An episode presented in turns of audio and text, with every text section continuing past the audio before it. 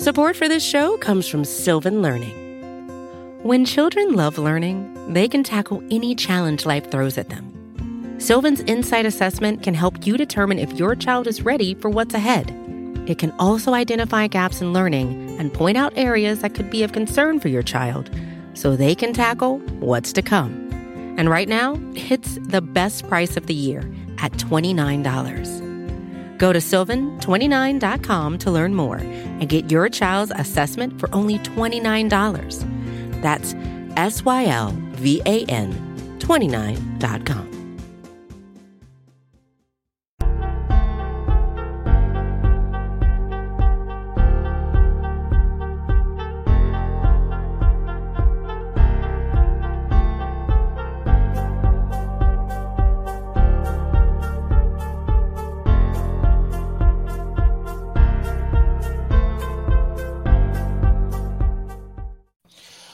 What is going on, ladies and gentlemen? It's your boy Jay Spencer King, and this is the Buffalo Rumbling Vidcast and Podcast Network. And we're coming to you this morning with some breaking news, with some fun news. Uh, I think it's going to be some very, uh, I think, polarizing news is probably the best way to put it. You're going to have two sides to this. Third and Cole, Mr. Cole Beasley himself is back in Buffalo, back in Western New York. He signed today with the practice squad, and um, we just wanted to jump on really quickly, get some reactions to this. I have uh, my man Thomas DeLaus with me. He is the host of Buffalo Late Night and also of the post game Buffalo Rumbling Show. And then we have Sara Larson. She's one half of the three man rush show and got a bunch of other stuff that she's working on too. She's gonna be everywhere. So uh, I think we're gonna have some more Buffalo Rumblings people jump on and talk about this. But first, let's get Sara's uh, initial reaction. Then we'll get Thomas's and and let's let's get it.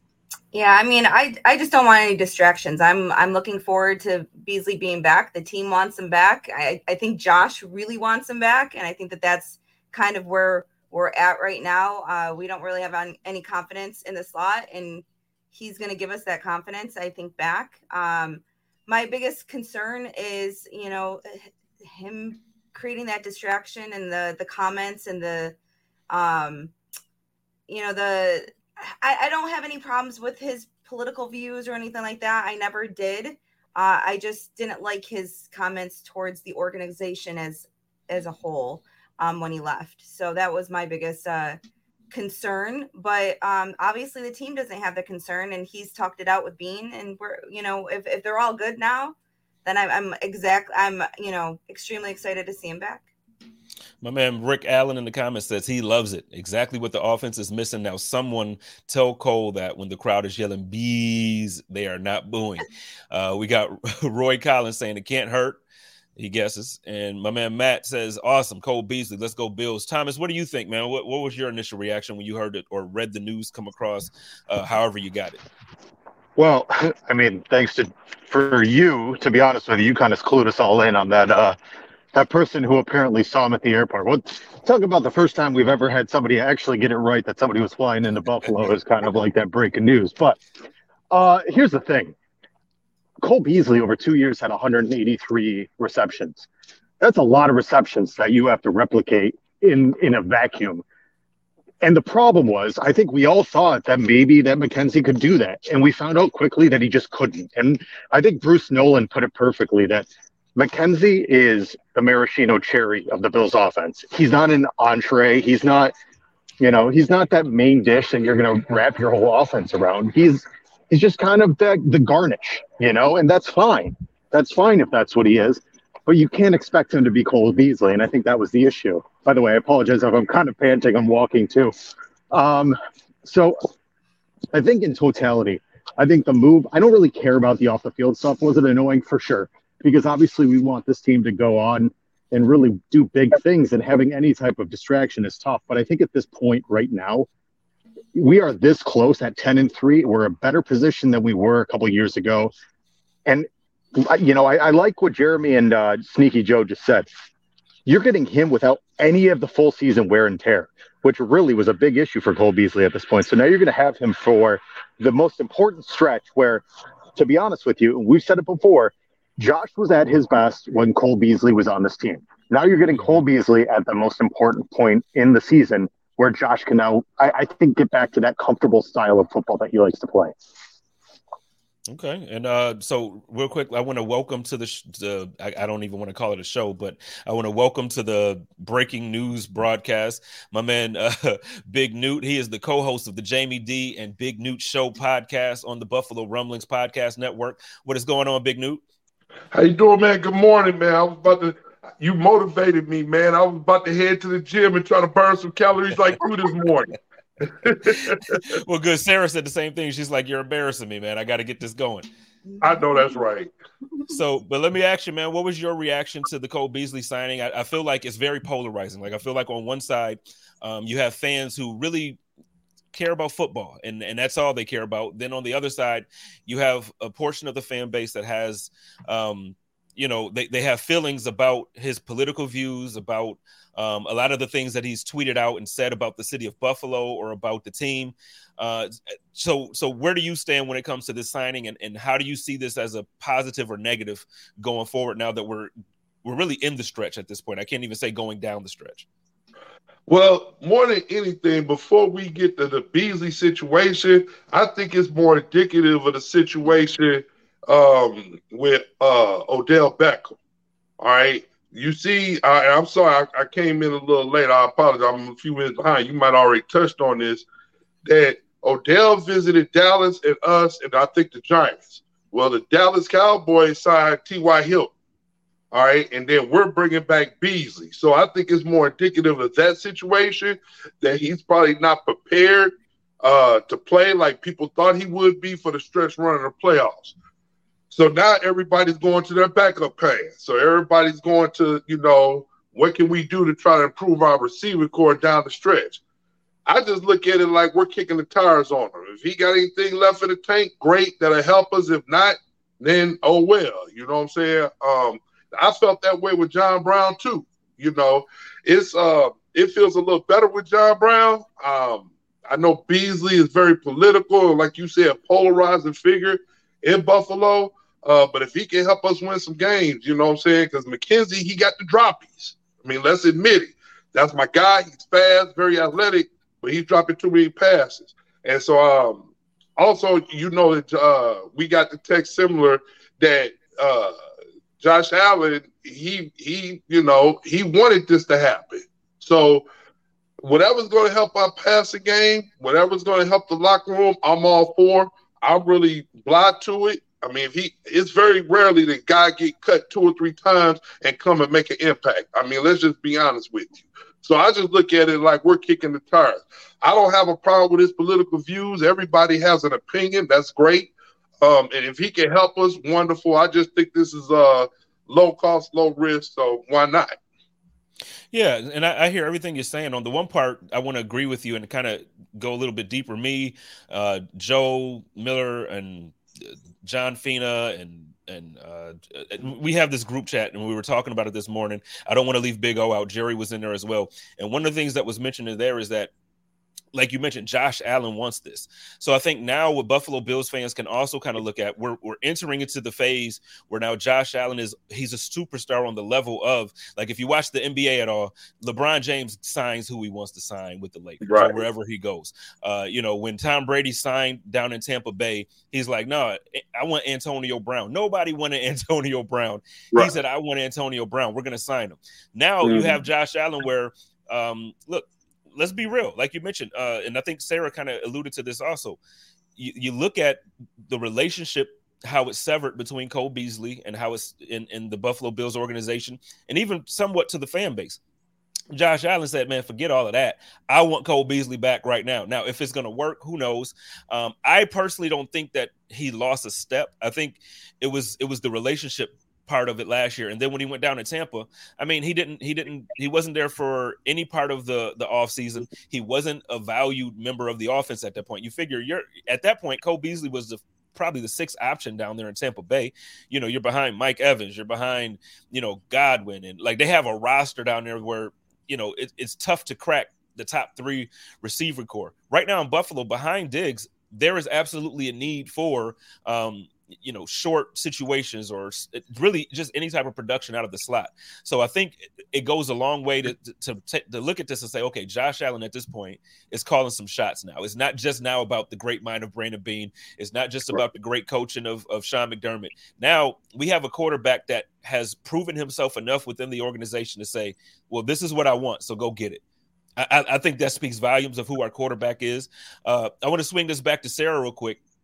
Um, you you made mention earlier about how you know you don't want any distractions or you just don't want any issues necessarily in the locker room. Joe in the comments, um, and I, I, think I think a couple of us who who know certain players and get to talk to certain people, um, he says that he has it on good authority that the wide receiver room loves Beasley. I'll take it a step further and say that the team loves Beasley. Um, he doesn't think he's going to be a distraction to the team, and Josh asked for this move to be made. So, when you say distractions, are you just talking about off-field media stuff, or are you talking about locker room breakdown? Like, what what what are you yeah. referring to when you mention? Yeah, I mean both, uh, realistically, but you know it has been well covered that the team loved him, and you know the wide receiver you know group loved him. I know McKenzie and him were very were very close and they both you know mckenzie had made multiple mentions. The only reason why he finally went and got the the vaccine was because of the the penalty he got and that they both got at the same time. I think that at this point in time it's just it's towards the end of the year. But i think that bringing him in is probably less of a distraction in the locker room than it would have been bringing odell in um as much as i wanted odell to to be a bill just getting him acclimated would have been a distraction. I don't think getting eh, Beasley, you know, acclimated to the to his surroundings is going to be difficult at all because he he just left, you know. So I think it'll be easy. He already knows the offense. Um, there might be a you know couple of things you know changed up with you know with Dorsey at the helm now, but I don't think it'll be hard to get him out in the field. Just like you know we we brought Smoke back, you know and three days later he was out there. He was probably out there more as a as a decoy, but he was still out on the field. So, you know, I I just I think the fan base is going to react to this differently than the team itself. And they supposedly asked the team, "Is there any is there any objections to this?" And no one objected. If the wide receiver room is not objecting to bringing another receiver in, then you know it's it's definitely not a bad thing because this is going to take away playing time from somebody. Well, I mean, if you want my opinion, I, am glad it's taken away playing time from certain people like McKenzie. That's just me, but that's just me. Uh, he has, I, he been he's been he's had moments. Few, he's he's been decent the last few weeks. And, and Sara, you know what actually shuts up fans when they're complaining is winning. So it doesn't matter what happens, as long as we're winning and Cole Beasley produces, those fans will pipe down real quick. I agree. For sure for sure. And uh, and Newt, you it looked like you had something to say real quick. Yeah, I just wanted I wanted to piggyback off that real quick. And as far as being a distraction is concerned, hey, once you out the league and people don't want you, you come back, it's gonna be a piece of humble pie that's gonna yeah. be down your throat. So you ain't gotta worry about him saying anything that's gonna tiptoe on the line. Just ask Antonio Brown. Antonio Brown should have been walking the straight line, and he got to talking. Now he at home dealing with all kind of other stuff. So um, and another example is probably Carmelo Anthony. Remember when Carmelo Anthony was like, come off the bench? I ain't coming off the bench. And then he was out the lead for a little while. you ain't heard anything from him since. So I think it's going to be kind of like that with Cole Beasley. We don't have to worry about anything coming from his camp. Now, how the fans perceive him might be something different, but as far as he's concerned, I think he's going to walk the straight narrow after sitting at home for a while, not getting any checks. It'll just depend on who starts poking the bear a little bit because our fan base, you know, like we were all, we've all been saying it's going to be split 50 50. You're going to have the 50% that is going to go after him. And it, it's, it'll be surprising whether or not uh, he, uh, he pulls the trigger on some of those, uh, those comments. So we'll see. I just don't get, and, and I'll, I'll, I'm going to present this comment and then turn it into a question in a certain way. But um, I don't get why we give certain people energy for certain things and not other people the same energy for worse things. For instance, I'm going to give a couple examples and then I'll throw out the question. You look at Brett Favre taking money from, you know, really the poorest people in his state to build a facility for his daughter's college. And nobody, like, yeah, we had a couple days of tweets and then it seemed like it went away. Meanwhile, Deion Sanders is getting crucified for taking another job. Then you look at Cleveland. They trade away 50 billion first round picks and they give this guy 8 million dollars guaranteed. I'm I'm obviously exaggerating here with the numbers, but they they they paid this guy a fully guaranteed contract, and I mean he's getting it. He's getting the attitude, but it, by no means was he blackballed from the league, or by no means was he, uh, you know. Now Cole Beasley, I don't say I, I can't say that I agree with a lot of his um political takes. I, I, can't say that. Like, you know, and I think I've been on record over the last few years saying that when he like when COVID happened, his take on certain things, I, I actually like came out and said, look, I, I, don't agree with this, but I love Cole as a player. I love Cole as a person too. I don't agree with everything. So I guess my question is, and this is this is the comment that made me bring this up. Uh, Roy says if Cleveland fans can embrace Watson, some anyway, Bills Mafia can certainly embrace Beasley. Cole Beasley is not a bad person. He doesn't have off-field issues. He hasn't sexually assaulted anybody. He hasn't uh, gone to jail for anything. Like he he is actually a good dude. The locker room loves him, like we kind of talked about. Uh, let's start with Thomas on this one, then Newton. We'll end up with Sara, and then um, we'll get some some reactions on some other things coming up. But uh, Thomas, what's your, I guess, reaction to to me saying that? So I think it's tough, right? I, I think one, I think in the NFL, quarterbacks get a pass that they shouldn't necessarily get.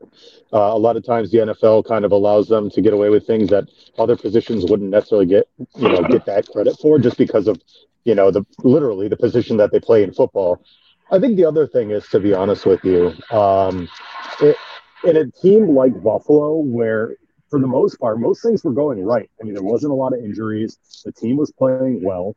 So the one thing that was happening was Cole Beasley. He kind of just stuck out like a sore thumb. So it was easy pickings for him. I mean, it wasn't necessarily, I think, that people thought he was a bad person in and of itself, though. I think that in the state of our society with what was going on, people looked at the COVID stuff and it was it was very polarizing. And a lot of times it segmented a lot of people. People lost friendships and family members and a lot of different stuff. So I, I don't think it was necessarily just Cole Beasley. I think if you look across the board, there's people that don't talk to people they talk to for most of their lives because of that stuff.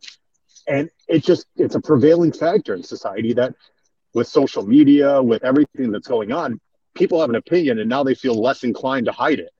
And so that being said, I think Cole Beasley was just by proxy in the wrong place at the right time, and he is very vocal. And you know, he he's a rap artist and he's really good at it. So he's obviously very keen to putting words and he's eloquent with what he says. I think it's just, you know, to be honest with you, like I said, if, if this can get washed away real quick if Cole Beasley just goes out there and performs. And at the end of the day, you're going to have people in Buffalo that no matter what Cole Beasley does, he could come out and apologize. It'll never, never like him anyway. Because I mean, you even saw when Colin Kaepernick came to Buffalo that there were Buffalo fans making some pretty egregious remarks Man. to the guy, and he's never done a damn thing wrong. So I, I think it's just it's one of those situations where you got to hope for the best and expect the worst. And really, at the end of the day, people have to dissect football and reality because that's the problem is they don't. They look at football and they think it's the real world, and it's not. It's it's a game and it's a job for these people, but they have real lives outside of this stuff, and they're allowed to have opinions just like you and I. Big Newt, what do you think about that, man? Oh man, it's a lot to unpack, man. I don't know if we got enough time on this show, man. Um, but I, I want to touch on, go through the points you went on. We all know that people, the media doesn't treat everybody equally. They don't treat everybody fairly. So we, I hope we all can agree on that. So with the Deion Sanders situation, like I said on my pod, um, I know Deion. Well, I ain't gonna say I know Deion. I'll say I've been around Deion numerous times, and the way he acts in uh, way he acts in the media and on TV, that's how he acts in real life. Um, he talks a lot of trash, and we all know when you talk a lot of trash, you're gonna get backlash when you do things that people don't like. He's a naturally nice guy. He will do. He will give you the shirt off his back. I know him because my my best friend played with New Orleans. He and Deion had the same agent, and hey, so hey, I'm sorry. I'm sorry to cut you off. Call him and tell him to come on the code of conduct. You know what I mean? Call Deion and tell him to holler.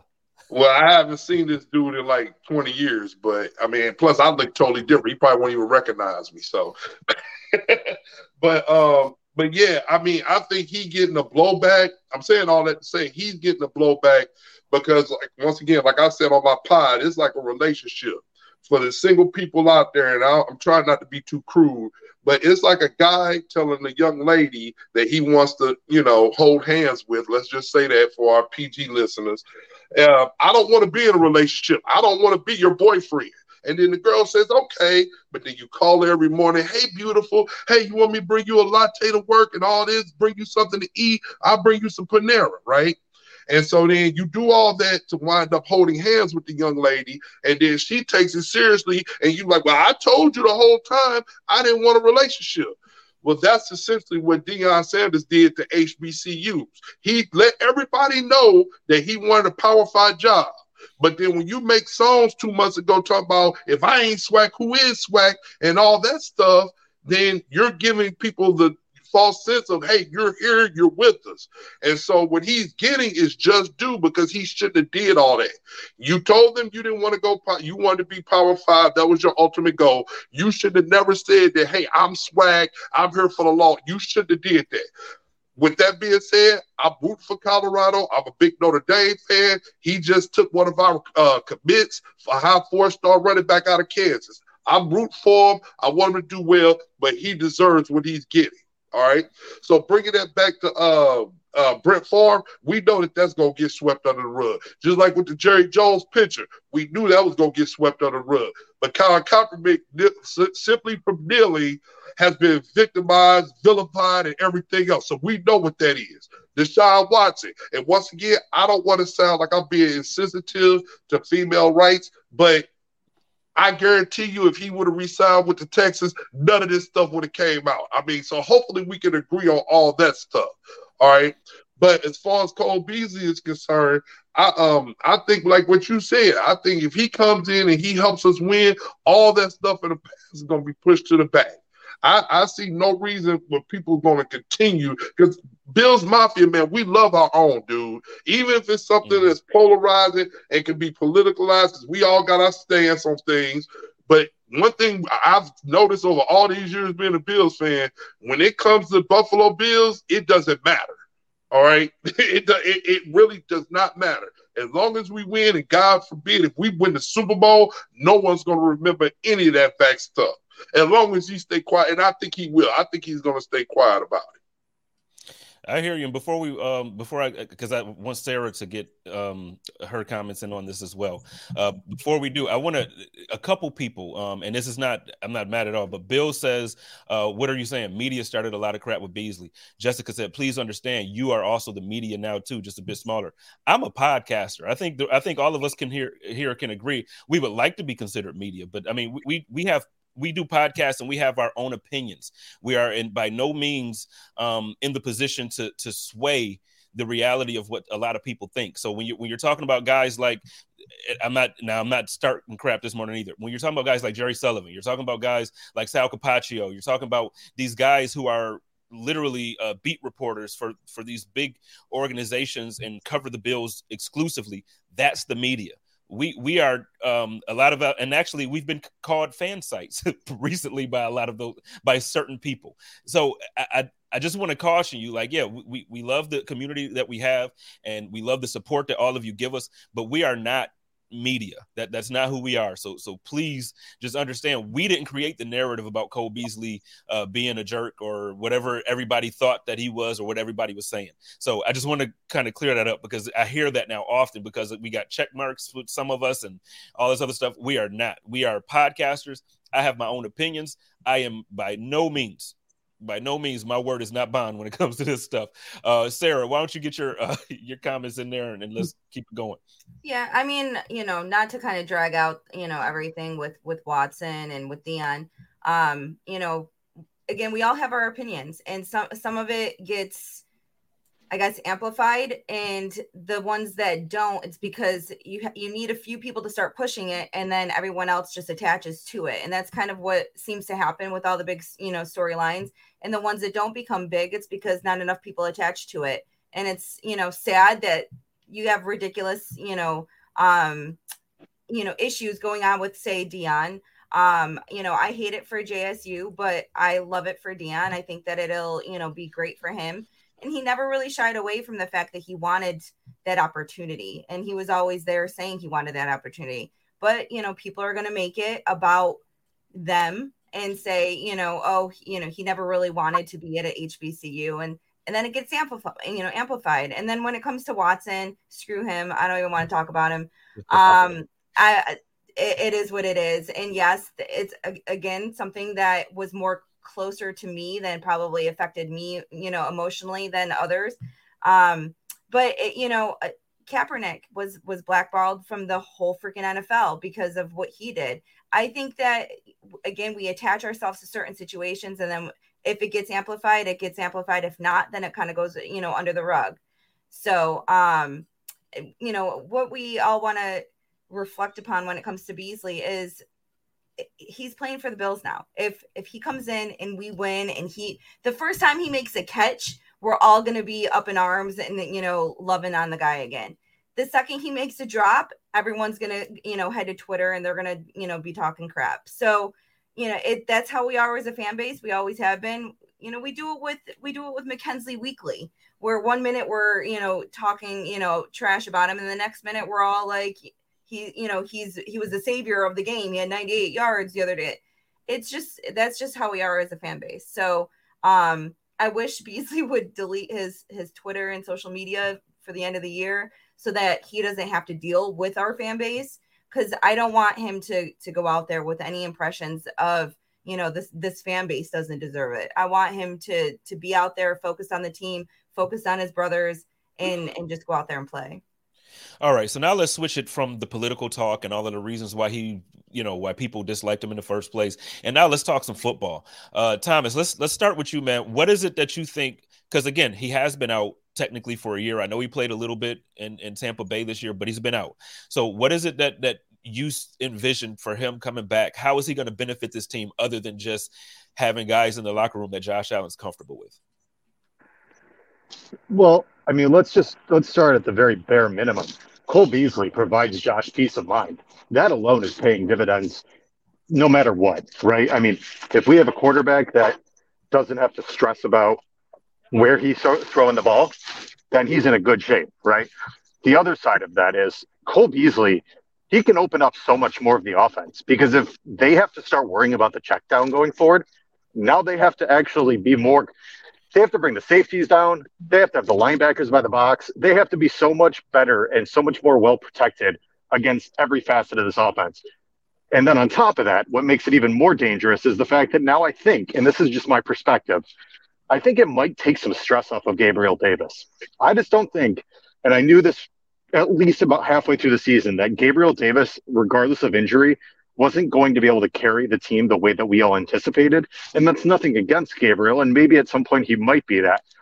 But I think when we use the comparison of Gabriel uh, Gabriel Davis to Peerless Price and that Peerless Price and Eric Moulds scenario, I think he was very much like Peerless Price, where Peerless Price was good because of Eric Moulds, right?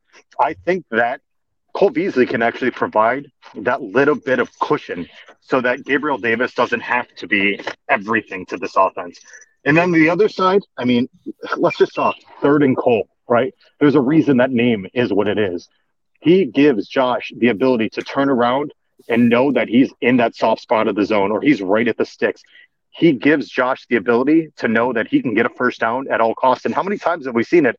It's third and 20 and he gets 20. It's third and three, he gets three. You know, like you know you're getting what you're getting from Cole Beasley because he always knows where to be. Yeah, and and I agree. First of all, I agree with everything. I don't think I can dispute or I would dispute anything you just said there. Thank you. That was well said, eloquently.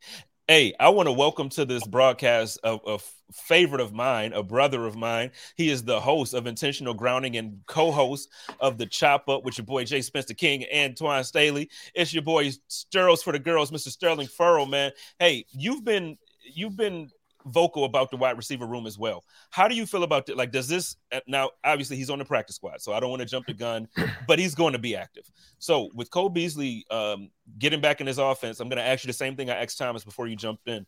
How do you see this from a purely football perspective? Does this benefit? Does this not benefit? What do you? How do you feel about this move for the Bills in this offense? I think it's great. Um, you know, you get a Cole Beasley back in this offense. Remember, we used to all say, you know, third and bees, right?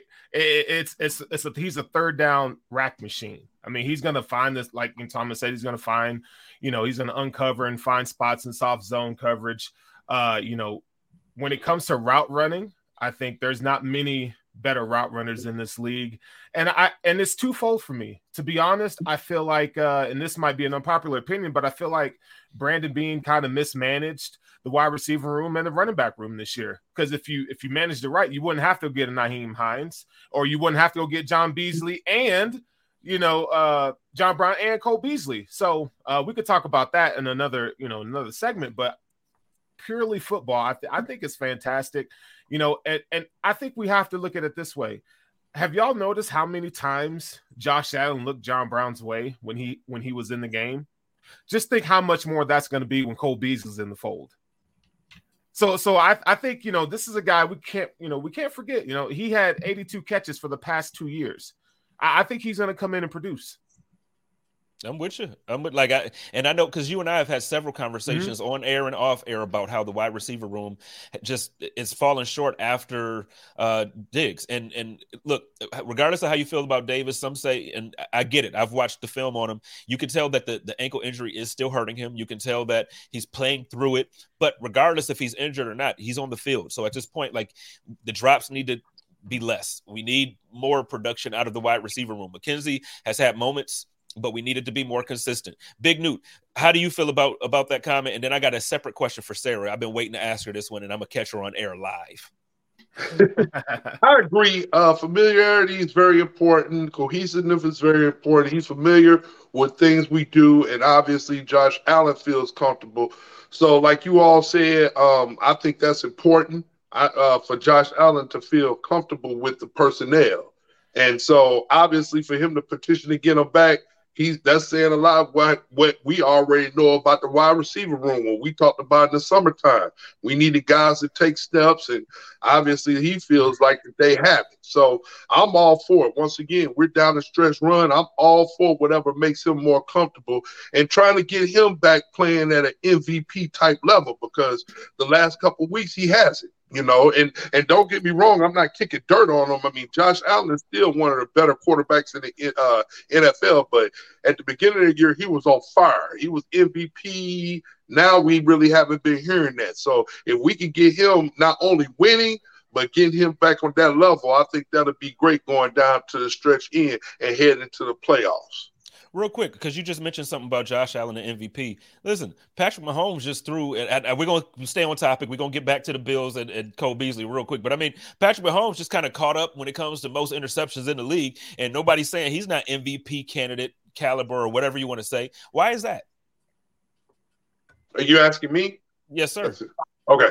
I think right now, I think you got to go with the kid from uh, Philadelphia. Um, Jalen Hurts. I, I would say if it was the voting right now given out, it'd be Hurts one, Mahomes two, probably Burrow at three, and then Josh Allen to be in the top five. Okay. um, and so yes, he has thrown. He threw three interceptions, and he squeaked out a win the other day. Mahomes did. So yeah, I, I don't think it's necessarily just the interceptions; it's also the yardage, and also um, and and we see the stats of Josh Allen. Uh, he's the first quarterback to rush for uh, six touchdowns and throw for 25 his first five years in the league.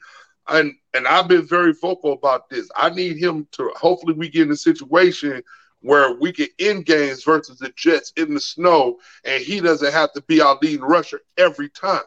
That's what I want to get to. So, piggyback going back to Cole Beasley with the short passing game, maybe he can help remedy that. Yeah, that was something that I I've been um, pounding the table on for a couple of seasons now. Where it's like I don't want Josh Allen to be the leading rusher and the leading. But Sara and I actually we just had a back and forth on Twitter with Jerry and, and John and everybody, where some people were saying it's a good thing, some were saying it's a bad thing. I don't think it's necessarily a bad thing. I just think that when you put Josh Allen's in the situation to where he's going to get hit more. Like for instance, the Sunday against the Jets. Yeah, we love to see him do a little helicopter flip. It like it was fun to watch. It was like, oh man, that's so dope. But when you think about it, man, people get injured like that. Like you know, we could miss him. An injury to Josh Allen at this point of the season, no, man. Like we we just can't yeah. do it. So now let's um one more thing about not one more because this show is about Cole. Uh, so Sara, I do want to ask you because you've been kind of uh, you've been on me about my takes when it comes to to uh, Isaiah McKenzie. She's she's a little bit more of an Isaiah McKenzie supporter than I am. She's been like, but he has his moments. He's catching it. Are you okay with Cole Beasley taking these snaps from Isaiah McKenzie at this point, based on what we've seen this season? I got to get 100%. you live. Hundred percent, and I've I've been you know I've been a little dirty supporter, of course, and I've you you know uh since the beginning of the year, you know, I have been on him though. When every time he's had his drops, every time he's had his issues, I've been on him. But if he's going to take the you know the the flack when he's not doing well, he should also get some of the the benefits when he is. He was our leading receiver the other day, and you know I think it was like ninety something yards. If it wasn't for him, I think it was the uh, maybe it was a Detroit game or the um the Patriots game. I don't remember which one it was. If it wasn't for him, we probably wouldn't have won the game because no one else was set was stepping up at, at wide receiver. So you know we we joke a lot about you know consistency and what he's doing out there. The last couple weeks he's been pretty darn consistent for the most part. Yes he had two drops. Well i'll say he had one drop and then one was uncatchable um the other day. But the one drop he had was literally right in his hands and now he's you know on twitter talking about you know it was a wet ball and everything else we don't need any of that stuff i just want someone who is going to be out there even in even as a second wide receiver, I don't feel like we've had the you know um, the consistency we we need with Gabe Davis. So I think having Beasley out there actually scares the defenses a little bit more than having McKenzie out there. So I think that it'll open up uh, what we need for for Diggs and Davis. You know, I enjoy seeing Brown out there. I you know I'm I'm kind of glad we have the old crew back. And yes, I'm completely okay. I was and I had I was on air four weeks ago before McKenzie had said, you know, or had started doing better, saying that I'd rather see Shakir out there, see what he got. So, you know, yes, I've been a supporter, but I'm also a realist and I want to win, period. I'm, I'm with you. I'm with you. So, uh, Thomas, I have a question for you. So, bringing Cole Beasley back, is this um is this where the fan base finally has to apologize to me for being honest about who Nyheim Hines truly is? Like, I get that he's a, a very talented punt and kick returner. He's a he's a good depth player when it comes to the running back position. But everybody expected him to step in and be this slot receiver, like this extra slot receiver to come in and save the passing game. I, I think this admits a what we said earlier that probably not going to get Odell Beckham Jr. or he's not ready. B now I'm talking about the Nyheim Hines situation as well. After I, well, I guess this is C now because I asked Sara about uh, the the McKenzie situation, and then uh, after you answer this, I'm going to swing that same question down to Sterling because again, we've had conversations on that. So, I think it's interesting with Nyheim Hines. I'm going to go on uh, both sides of the fence here. I think that there's potential for either argument, and I think the reason I say that is I think James Cook has made it so that you don't necessarily have to involve Nyheim Hines. I mean, James Cook has stepped it up in a certain aspect, whereas I do agree with you in a sense that I just don't know if Nyheim Hines, if it was it was his inability or his lack of experience or what it was, but he just hasn't really gotten into the offense, or maybe just maybe we're all just clueless. We don't know anything about the front office. And really, what it was is that he just wanted a really nice punt returner. Who knows? Brandon Beane just is a wizard, right? I agree. I don't think Odell Beckham's coming here at this point. I, I think it's kind of a writing on the wall is that he probably is not healthy. But my guess is, in terms of what's going on, I think Cole Beasley probably basically made it so that Nyheim Hines becomes even less of an, an aspect to this offense and may just be a punt returner, kick returner going forward. Sterles? Uh, it's tough. You know, I, I agree on the sense that, yeah, Odell's not coming. You know, maybe they can take a, a stab at him in the offseason. Uh, as far as Nyheim Hines goes, I, I think I look at it in, in, a multiple, in kind of a couple different ways. One, I think it's a move for the future. I think that they, you know, I think James Cook is RB one next year, and I think Nyheim Hines is number two. Um, you know, when you look at like Brian Daboll uh, and Ken Dorsey, they want to use multiple backs. They believe in a three back system and he's just that third back that that's going to have opportunity. One of the things that we have to keep in mind too, look how they're managing the rookies this year. Like they're not giving these guys um, a lot of opportunity in, in terms of they're new and they're learning the system. And so I think, you know, we're seeing, you know, the coaching staff kind of make a shift to having these guys. They want guys out there they could trust and that they know they're going to be where they're supposed to be. However, caveat that it is the running back position, and that, in my opinion, that's the easiest position to come in and and you know know where your assignments are and so forth. So I don't think there's an excuse for the office not to use Nyheim Hines as much. You know, I believe that they should use uh, Dalvin Cook because I think he's lightning in a bottle. You know, um, but and as far as Cole Beasley's concerned, yeah, I mean, look, no Odell, so yeah, Cole is is coming. But you know what? The the crazy thing to me is you knew that this offense had issues, you know, ten weeks ago, right? Why are we just now bringing Cole in? Why are we just now bringing John Brown in? It's so it, it just don't don't get me wrong. I trust the process and all those things, but damn it, I'm going to question it sometimes. And I think it's fair that we question some of these moves uh, that Brandon Beane has made. You know, I think that they put too much emphasis and, and trust in Gabe Davis, and I think they did the same with uh, uh, Ken Dorsey. Now, look, Ken Dorsey's a good offensive coordinator. It's still one of the better offenses in the league, but situationally, I think they they could be a lot better. Anybody want to jump in and comment on that? I agree with him. Um, piggyback off what you just said, uh, I feel like sometimes we feel like as fans that uh, Brandon Beane is above reproach because he he hit on the most important thing, and that was Josh Allen. Um, once again, on my pod, I talk extensively about how we need to fix the line. In my humble opinion, you can fix the offensive line in one off season, and I feel like offensive line has done better, but I just feel like our run game isn't where it needs to be. All right, but we're winning. So it kind of like, all right, well, we're not going to question it. The fans going to be like, oh, well, what do you know? You don't know nothing and all that stuff, you know. So I agree with you. Um, it's hard because, I, like I said, I don't want to. I agree totally with what you just said. Why didn't we do this sooner? Because it's like we all agreed that we seen this coming. Um, but I think some of that is that we thought that Gabe Davis would take a step, and he necessarily hasn't. And um, Isaiah McKenzie has been kind of hit and miss. You know, he's you know, so I just think it's one of those things where we got to take a look at it. And I'm glad he's doing something. He's seeing that the fact that it's not where it needs to be, and so he's trying to do something about it. But once again, the wide receiver room could have been dealt with during the draft. I mean, we got Shakir. We got to bring him along slowly. Is this something we could have did in the off season? But my concern is, like to follow what you just said, is the offensive line also. I think we need to go offensive line and protect Josh Allen more, even more than what we already have.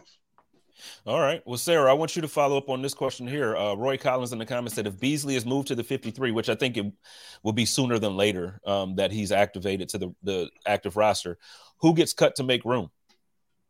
Yeah, I I, I want to say I felt like we had a, a spot available um, with all the the moves that we have, but with him being on, you know, the um the the practice, I, I think we have a spot that we can move him up the same ways we're we're, we're gonna end up moving John John Brown up. Um, but I haven't checked into that yet. Obviously, it all just it all just happened, but I feel like you know he'll actually be moved up and active as well as John. So, but we let go of um of uh, uh Stevenson. So I feel like and then brought him back to the practice squad. So I feel like we might have a spot available.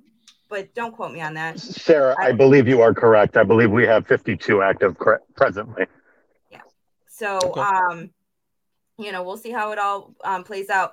I do want to say I feel like we haven't addressed this, uh, you know, already because of finances. I, I feel like you know you wait a little bit. Um, you can't protect players on uh, practice squad this year, so if you bring you know people in too soon and you know they're playing well, there's also a good chance that they're going to get poached. So you know, I think that those are you know things that they probably looked at, and it wasn't until we you know just. Uh, uh, restructured uh, Trey White's contract that we had a little bit of extra funds. So that might be why they had to True. wait. They had to figure out the, the money situation.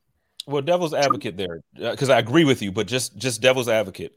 Um, they it seems like they were willing to sign Odell Beckham Jr. and there are reports out there that he's looking for close to like twenty million a year. So I, I just feel like I don't think he's going to get that. But what I'm saying is, if that's if they're willing to do that, I don't think I, now I've I've kind of I don't think that the cap room or the cap is is fake like some people say, but I think at this point I don't tr- believe in it like I used to. I think that literally if you want to make something happen, the team figures out how to make something happen. And I just, you know, I agree with you, but I also think I, I, I'm agreeing with what you said earlier too. I think we thought Gabe was going to take a step forward. I think Dawson Knox probably should have had a bigger role in this offense. I know he went through some emotional things over the year with the loss of his brother, and I know so I, you know, with the understanding with all of that, but I think coming into the season, you look at the roster and it's like we have the we have the pieces. Like we shouldn't need to bring Cole Beasley back because we signed Isaiah McKenzie to a better contract and he's supposed to fill in that role. And we have,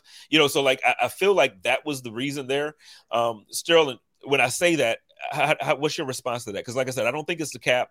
I think that they just assume that okay, these guys are going to be better. We, we, have the roster, but it just hasn't worked out. W- what is your response or, or reaction to that?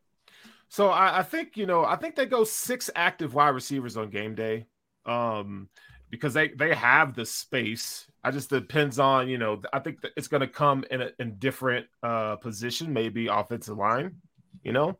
Uh, so I think they roll with six. I think they roll with uh, John Brown, Cole Beasley, Gabe Davis, Stefon Diggs, Khalil Shakir, Isaiah McKenzie. I think that's going to be your six wide receivers active on game day. So, um, and I, I, I'm I'm happy for that. At least now you got some guys that can run routes, right? You know, when you have, I think you're limited when you have Gabe Davis and Isaiah McKenzie in there as route runners because they they cannot run a full route tree. Even John Brown off the street, John Brown I think you know we need to put some respect on that man's name because when he was a Buffalo Bill, that dude he could run every route in the route tree. Now he may not give you much, you know, contested catchability, but I think that's why you see Josh Allen trust him so early. He just got back. The dude was pretty much off the street and he's throwing balls to him. So um, now Josh Allen has a full stable of route runners, which that's what John. That's what Josh Allen was trained on, and that's what he learned on. So they're they're trying to get Josh Allen more comfortable in this offense again. So um, I'm all I'm I'm happy for it. Just right. to uh, just to yeah. let you guys know, um, so with Cole also being signed to the practice squad, we just signed uh, Brandon Bryant back to the 53 man roster, and uh, Marquez Stevenson has now actually just been released from the practice squad again. So yeah, that all so, just happened and that's uh, shout out to Marquez Stevenson. Good luck to him, whatever ends up happening with him. But I think that you know we can, as much love as we want to give Brandon Beane, I think we can admit that there's been some misses. You know, like we had the Cody Ford experience gone wrong. We've had now Marquez Stevenson. Now injuries played a part. I think we let go of Isaiah Hodgins prematurely. I don't think that he would have been uh, a superstar wide receiver, but I do think he could have helped in the situation that we're in this year. You know, so I, I just think that sometimes there's some misses and we give them a lot of love. And now, hopefully, they're trying to recreate the magic of the year that Josh kind of blew up on the scene. You know, like the, the the year of COVID when when Josh was like, okay, I'm an MVP candidate. I think they're trying to recreate that with this level of defense that we're playing, and and hopefully we can. But that that's tough. That that's really tough. So, um, anything else before we go ahead and get ready to get up out of here? I, I, appreciate everybody for hanging with us in the comments and every all of you for jumping in with us. Uh, but if there's anything anybody wants to bring up real quick, now would be the, the time to do it. Uh, I, I will say this. Oh, I just wanted to say that the other thing is, is I forgot that we had put um, uh, Von on IR, so that opened up another spot as well. So uh, we still might actually have an uh, a spot. So that's all I wanted to say. Okay, Thomas. Uh, what I will say in regards to your comment about Brandon Beane, and I think it it does hold some value for sure, is you're starting to see with Bill Belichick a very similar situation, right? Once once Tom Brady's gone, people are looking, and the allure of, of Bill Belichick and what he is or was is starting to crumble underneath him. He's not, he doesn't have that same kind of, uh, you know, a, a, I want to say allure again, but doesn't have everybody looking at him like he's this just genius of a GM or coach. and you're starting to see a lot of that was was Tom Brady, and that's that's what you're going to get with you know Josh Allen, and really any good quarterback is a good quarterback is going to mask a lot of the failures and the you know the issues that a GM just might run into over the course of time. And the other part about it is, I think the big thing we have to just take you know give him some give him some grace and give him his flowers is Brandon Beane, if you look at the hits, the hits against the misses has been statistically one of the better GMs in terms of what he's been able to do for this franchise and what he's turned around in this franchise. Uh, but the one thing I will say, and I, I liked what you brought up about Isaiah Hodgins, but I don't want to get Joe Miller heated on a Tuesday morning, uh, is that I I do agree that I think Brandon Beane went into the season with the the the feeling that he had it figured out in in the in the wide receiver room. He thought Gabe was going to step it up. You already know what you have with Diggs. He thought McKenzie, based on training camp, and if you had gone to training camp, you would have assumed that McKenzie was going to step it up. He didn't assume that Crowder would break his uh, break his ankle. Like there was just so many miscalculations that he or things that happened that weren't expected. That I think that all those things and all the injuries alone just on the season have really thrown Brandon Beane in a curveball. So I think that we have to look at in totality and what we are. And in Spence, you said it yourself. We're ten and three people. Like I, I know sometimes it's hard to look in a in a rose colored glass and and see all the all the good things that are happening, especially when you win like you do against the Jets. But we do have to remember that they're ten and three with every injury that they've had happen. Their 120 million dollar defensive end is done for the year. So I think bringing in a Cole Beasley, albeit in the situation that it is, it, it, might just be the fact that you know what when the rubber meets the road you go back to what what you know and what works best and sometimes just shit hits the fan and this is what you have to do yeah, I agree 100%. Um, I did want to kind of bring back really quickly. Uh, Sara mentioned um, the the signing of Brandon Bryant. Um, did that have any correlation? Did, was there also news at all about Phillips? I feel like he's just no. injured. I think he's day to day or like you know week to week here.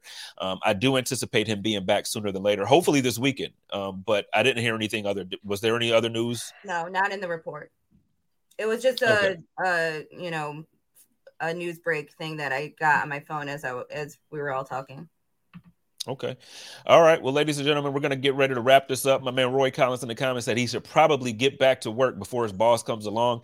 Great pop up show. Listen, Roy, thanks for hanging with us. Everybody, thanks for hanging with us. Uh, real quick, I want to give everybody like 15 seconds. Why don't we roll, roll around, let everybody know where they can find your content? If you have anything, try, well, maybe more like 25, 30 seconds. Because if you got anything coming up this week, it's a big week. I want everybody to know about it. Uh Steros, will start with you, hit Big Newt up, then Thomas, and then Sara, and I'll end us off here.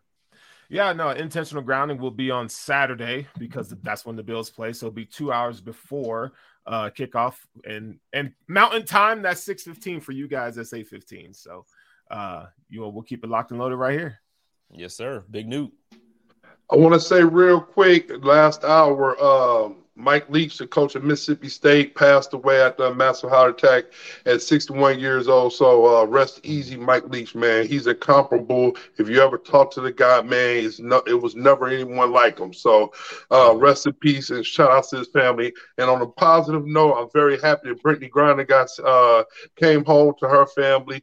Uh, let's get the other guy. Oh, I can't remember his name now. I'm going to top of my head. The Marine. Let's get him home also. So. Uh, but yeah, we're Jamie D Big News Show podcast comes on Wednesday. You can hit us up at Twitter at big underscore Newt. Man, I appreciate the time. Hey, love you, Big Newt. Every time this is it's always a pleasure when we get to link, man. Love you, man. Yeah, uh, for sure. Tom, well, uh, again, I apologize to anybody who could not. Uh, Buffalo Late Night was not on last night. Fortunately, I was feeling really crappy, and uh, my brother's dealing with some stuff right now. But Normally, my show is Monday nights, Buffalo Late Night, 9.30 Eastern on the Buffalo Rumbling Vidcast Network, sponsored by Picasso's Pizza. Treat yourself to the most flavorful pizza. There you go. And uh, also, I host the uh, Buffalo Rumblings post-game call-in show, as well as now the Buffalo Rumblings halftime show. Uh, and you can call in. We're the only call-in show in all of the, uh, you know, uh, fan sites, as they call us. Aside from all that, I truly appreciate you guys uh, letting me come on today while I'm working. And you can follow me on the Thomas DeLaus on Twitter. Hope you guys all have a great day and go Bills. You sound like the guys, the Ohio State. I can't stand those. oh, oh man. Sara, why don't you let everybody know? I think you got a, a nice show coming up this week, and it's a little different this week as well. Yeah, yeah. Uh, you guys can follow me on Twitter at Sara underscore Larson, and then I'm one half of the Three Man Rush. Uh, we are gonna. We usually go live on Thursdays at 9 p.m., but I will be traveling, so we're gonna go live on Wednesday. Probably gonna be Wednesday for a couple of weeks, uh, just from uh, traveling schedules and everything. But uh, yeah, I'm I'm on with uh, Jerry Ostrowski, so check us out. All right. And y'all know how I do it over here. It's your boy Jay Spencer King. Tonight, it is Tuesday. So that means I'm going live. I have my dog, Big Mike Golick Jr., the man, the myth, the legend himself, joining me tonight to talk about the Revenge Tour 2.0. We're talking Miami Dolphins, and we're going to talk about how we're going to smack them boys when they come into Orchard Park for the cold weather. And then tomorrow, join me for the Hump Day Hotline, Wednesday night, 8 p.m. I got the Hall of Fame. He's he going to get in. My man Ruben Brown is going to be joining me, and the Big O is going to join me before he hangs out with Sara for the uh, three man rush. So, so everybody, uh, y'all enjoy your day. Don't get fired. Get off the internet and uh, go Bills. Y'all know how we do. Hey, take care of each other, love each other, and live in peace. And as always, stay positive, test negative. Go Bills. Go Bills.